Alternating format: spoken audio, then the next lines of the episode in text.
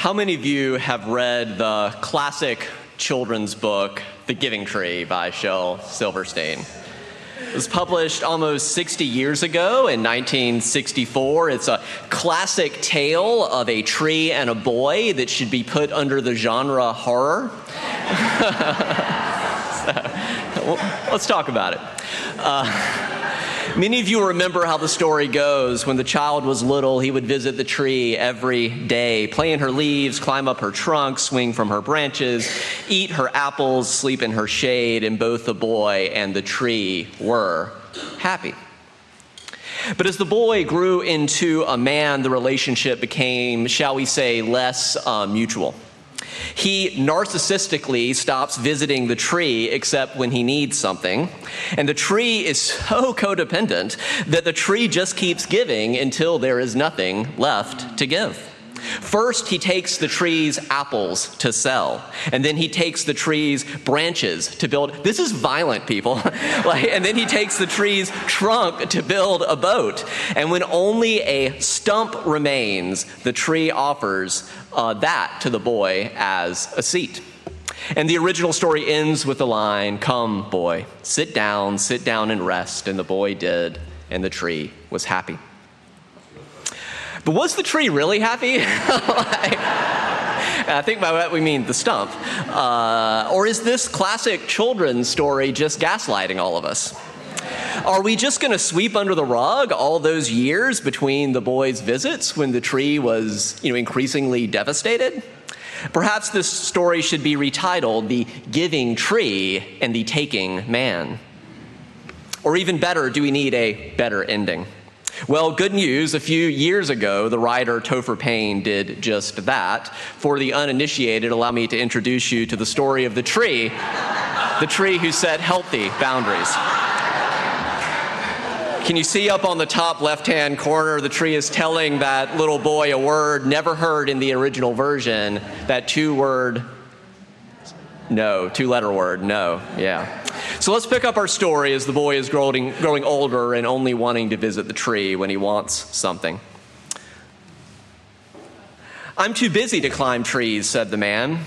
I also think it's problematic that the original story keeps saying boy, boy, boy, boy, boy, and he's a man, y'all. Man up. "I'm too busy to climb trees," said the man. "I want a house to keep me warm. I want a wife and children. I need a house. Can you give me a house? Can you give me a house?" And the tree said, way to own responsibility for yourself, right? "Can you give me a house?" And the tree said, "Okay, hold up. This is getting out of hand." Can you see the talk to the hand gesture from the tree? "Look," the tree said. There we go. "I was fine giving you the apples to help you get on your feet. They'll grow back next season anyway. But no, I'm not giving you a house. I've seen boys like you pull this nonsense with other trees in the forest. First it's the apples, and then the branches, and then the trunk. And before you know, that mighty, beautiful tree is just a sad little stump. Well, look here, boy. I love you like family, but I'm not going down like that." Do you see the tree's hands on its hips? Yeah. It keeps going. "And while we're on the subject," the tree said, grabbing him by the collar of the shirt, "I recognize that friendships evolve over time. I know that we may not see each other as often as you have other friends and other things going on in your life. But we used to be real tight, and now it feels like you only see me when you need something," right? Naming the dynamic, right? "How do you think that makes me feel?" And the man took a long breath. He felt a sour rumble in his stomach, because he realized he hadn't considered his friend's feelings. He'd only been thinking about himself. And so he said, "I bet that makes you feel sad." "Yes, sad," the tree said. "I can't even remember the last time you asked me how I'm doing." "Well, how are you, tree?" He sincerely wanted to know, so the tree told the boy all about the gossip in the forest and introduced him to the family of red squirrels that had moved into her trunk. You can't do that if you don't have a trunk, right? So while she was glad for the company the squirrels provided, she was actually concerned about the long-term health benefits of hosting a burrow, and she shared that with the boy. So the man called a local arborist to explain that squirrels don't need wood, they only build nests in pre-existing holes. So the tree took a sigh of relief that the tree was no longer in danger, felt relieved, and so was the boy, because the boy loved his friend and was concerned about her long-term health, because she had taught him with boundaries the importance of empathy. And so it continued, the tree and the man. There we go. Looking out for each other like that, both of them content in the knowledge that they had each other's back. The man actually attended culinary school, and the tree took courses online and got her certification in small business management. They did their homework together nearly every day. The man became a pastry chef, and together they opened a bakery selling the best apple pies that anyone had ever tasted. It turned a profit in the first 18 months, which is most uncommon. And eventually, the man had a son of his own.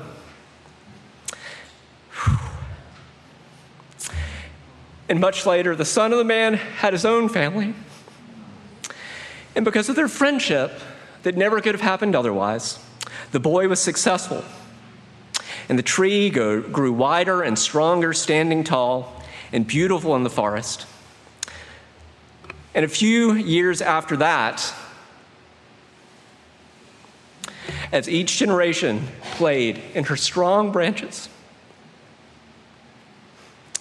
the tree thought back to that fateful day when the tree had asked her for her to make him a house. And she would have gladly given her branches because she loved him that much. She would have given him the branches. She would have given him the trunk. But then she would have had nothing left. Not for herself. There never would have been a home for the squirrels, and she wouldn't have lived long enough to see the grandchildren. There would have been no bakery with the best apple pies anyone ever tasted.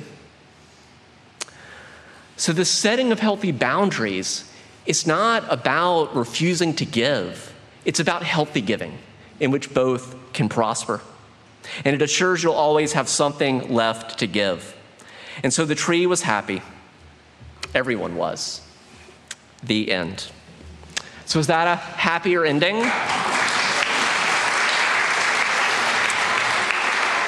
At least in my view, it very much is, and it breaks my heart all the times I've seen the opposite happen, and I think many of you can think of examples of that.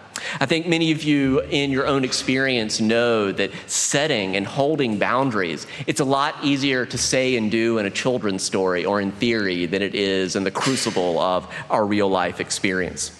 So if some of you need some help setting and holding boundaries, allow me to introduce you to Nedra Glover Tawwab. Any Nedra Tawwab fans in the house? All right, I see a few hands. Yeah, Ashley, I'll share this publicly because she put it on social media when I shared the picture of this. You said this is the most important book you've read in 10 years.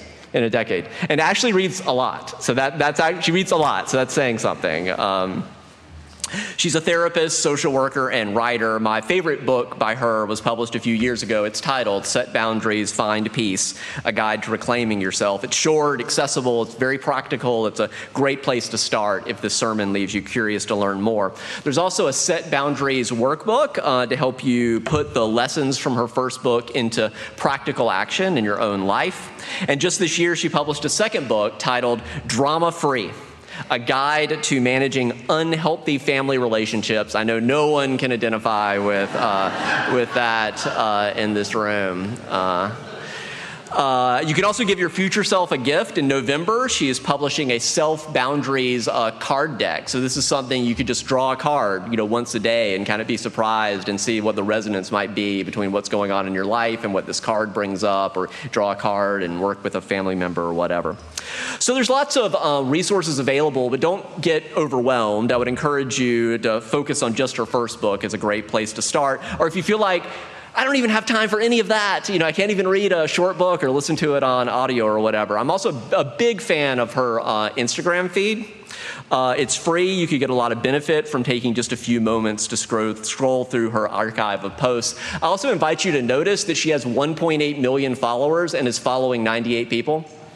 boundaries, right? She's modeling it for you right there, right? You can look at me, but I don't want to look at your stuff, right? So, indeed, part of what helped skyrocket her career was when one of her Instagram posts went viral. It was titled, "Signs That You Need Boundaries."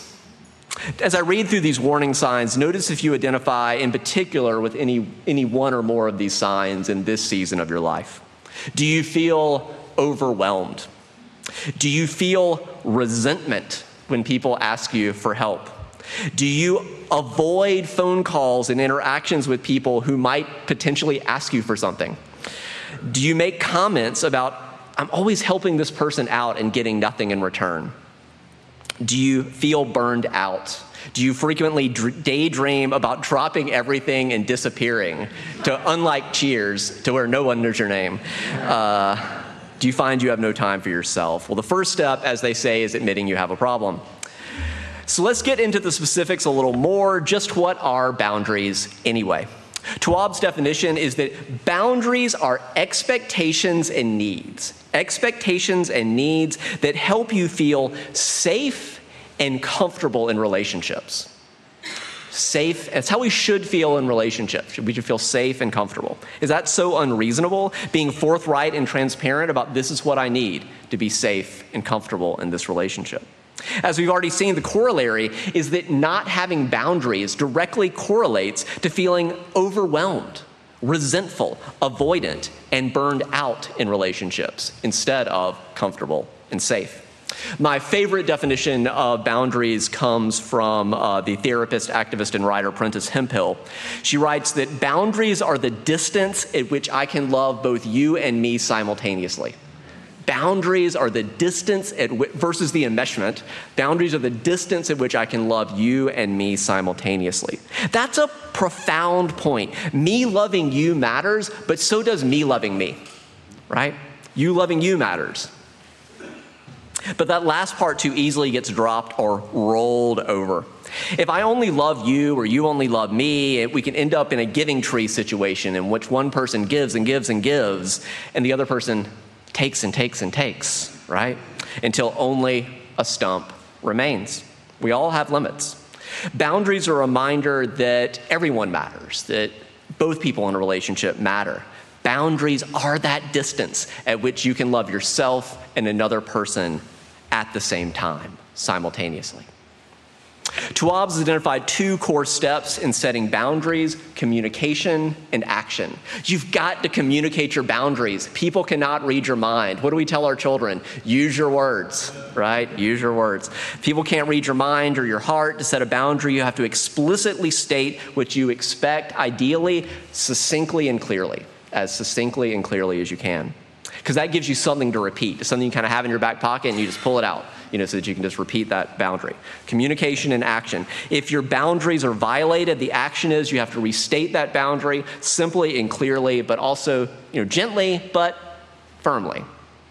For example, if you have a friend who regularly creates chaos in your life by changing plans at the last minute, you carefully arrange your day so that you can meet them, and then just constantly kind of up, and then throws your whole day off. You might set a boundary. I need to know the day before if we're going to change plans, and then I'll change them if I can. But then maybe your friend is still texting you an hour before requesting, hey, can we, push it back 45 minutes or whatever? Or, what you could say, holding your boundary, might sound like this. Look, I still want to hang out with you, but my schedule just won't allow for changing at the last minute. I need to know, reiterating your boundary, at least the day before. Let's set up a time to get together next week. Restate the boundary and hold it gently and compassionately, but firmly. I also appreciate Tawwab's top 3 tips to avoid when setting boundaries. The first one is a biggie, and it's a really easy error that a lot of people make. Never, ever, ever apologize for setting a boundary. For both you and the person you're setting a boundary with, if you apologize, that's sort of seeding and encouraging the misconception that it's wrong or selfish for you to set a boundary. There's no reason to apologize for trying to be healthy and to avoid becoming the giving tree who gives and gives until only a stump remains. You don't need to apologize for that. Don't waver. Said more positively, hold the boundary every time. If you let someone transgress your boundary, especially if they are a known boundary transgressor, you know what they are or not. If you let them transgress your boundary even once, it can set a precedent that you're open to having this boundary transgressed and to further violations. And the third is, oh, we're missing the third, it's all right. The third is don't say too much. Phrased more positively, be succinct and repeat your original, clear, concise boundary as much as possible. Don't say too much. If it feels okay to you, it's fine to respond to a few questions of why you set your boundary, but you don't have to. By and large, healthy people will respect that this boundary is what you need at this time, and if that changes, you'll let them know. That last point is really, really important. How someone responds to your boundary, that is data. They are giving you data.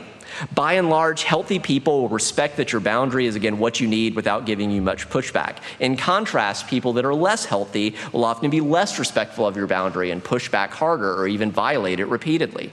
In other words, if someone gives you a lot of pushback on a boundary, you may want to think to yourself, not, maybe I need to change my boundary. You may want to think, wow, this person just showed me I really, really need a boundary with them, and I really need to be intentional of holding this boundary around them. They just gave me a lot of data about themselves and how they care more about themselves than me. There are a lot of strategies in Tawwab's book for dealing with people who challenge your boundaries. I'll limit myself to just three quick examples of what are the practical responses you might have in your back pocket if someone pushes back on a boundary you've set. The first is you want to explicitly call it out. Just say something like, are you trying to make me feel bad for saying what I need? Why are you doing that? You can make the conversation about you, not about them. This is not personal. This is just what I've found I need. It's not about you. This is what I've found I need. Or declare that you've made your decision. Say something like, your response seems like you're trying to change my mind. I'm not open to having my mind changed. If you find that saying anything like that, setting or holding boundaries, or even if you're noticing right now, if you're finding like that's really, really difficult, or it's picking up really big emotions for you of fear or guilt or shame, it may help to read the book. You may need more than the Instagram, right? You may need to read the book. And I'm really serious when I say that I have a list of therapist referrals available upon request.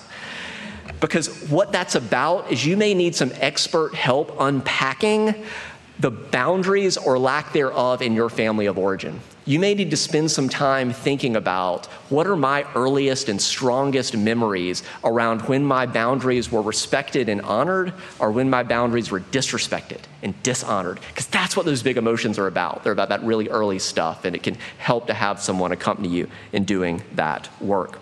The goal of such work this is all about getting more free and liberated around setting the boundaries that you need to be more peaceful and at ease in your life, and to feel safer and more comfortable in your relationships.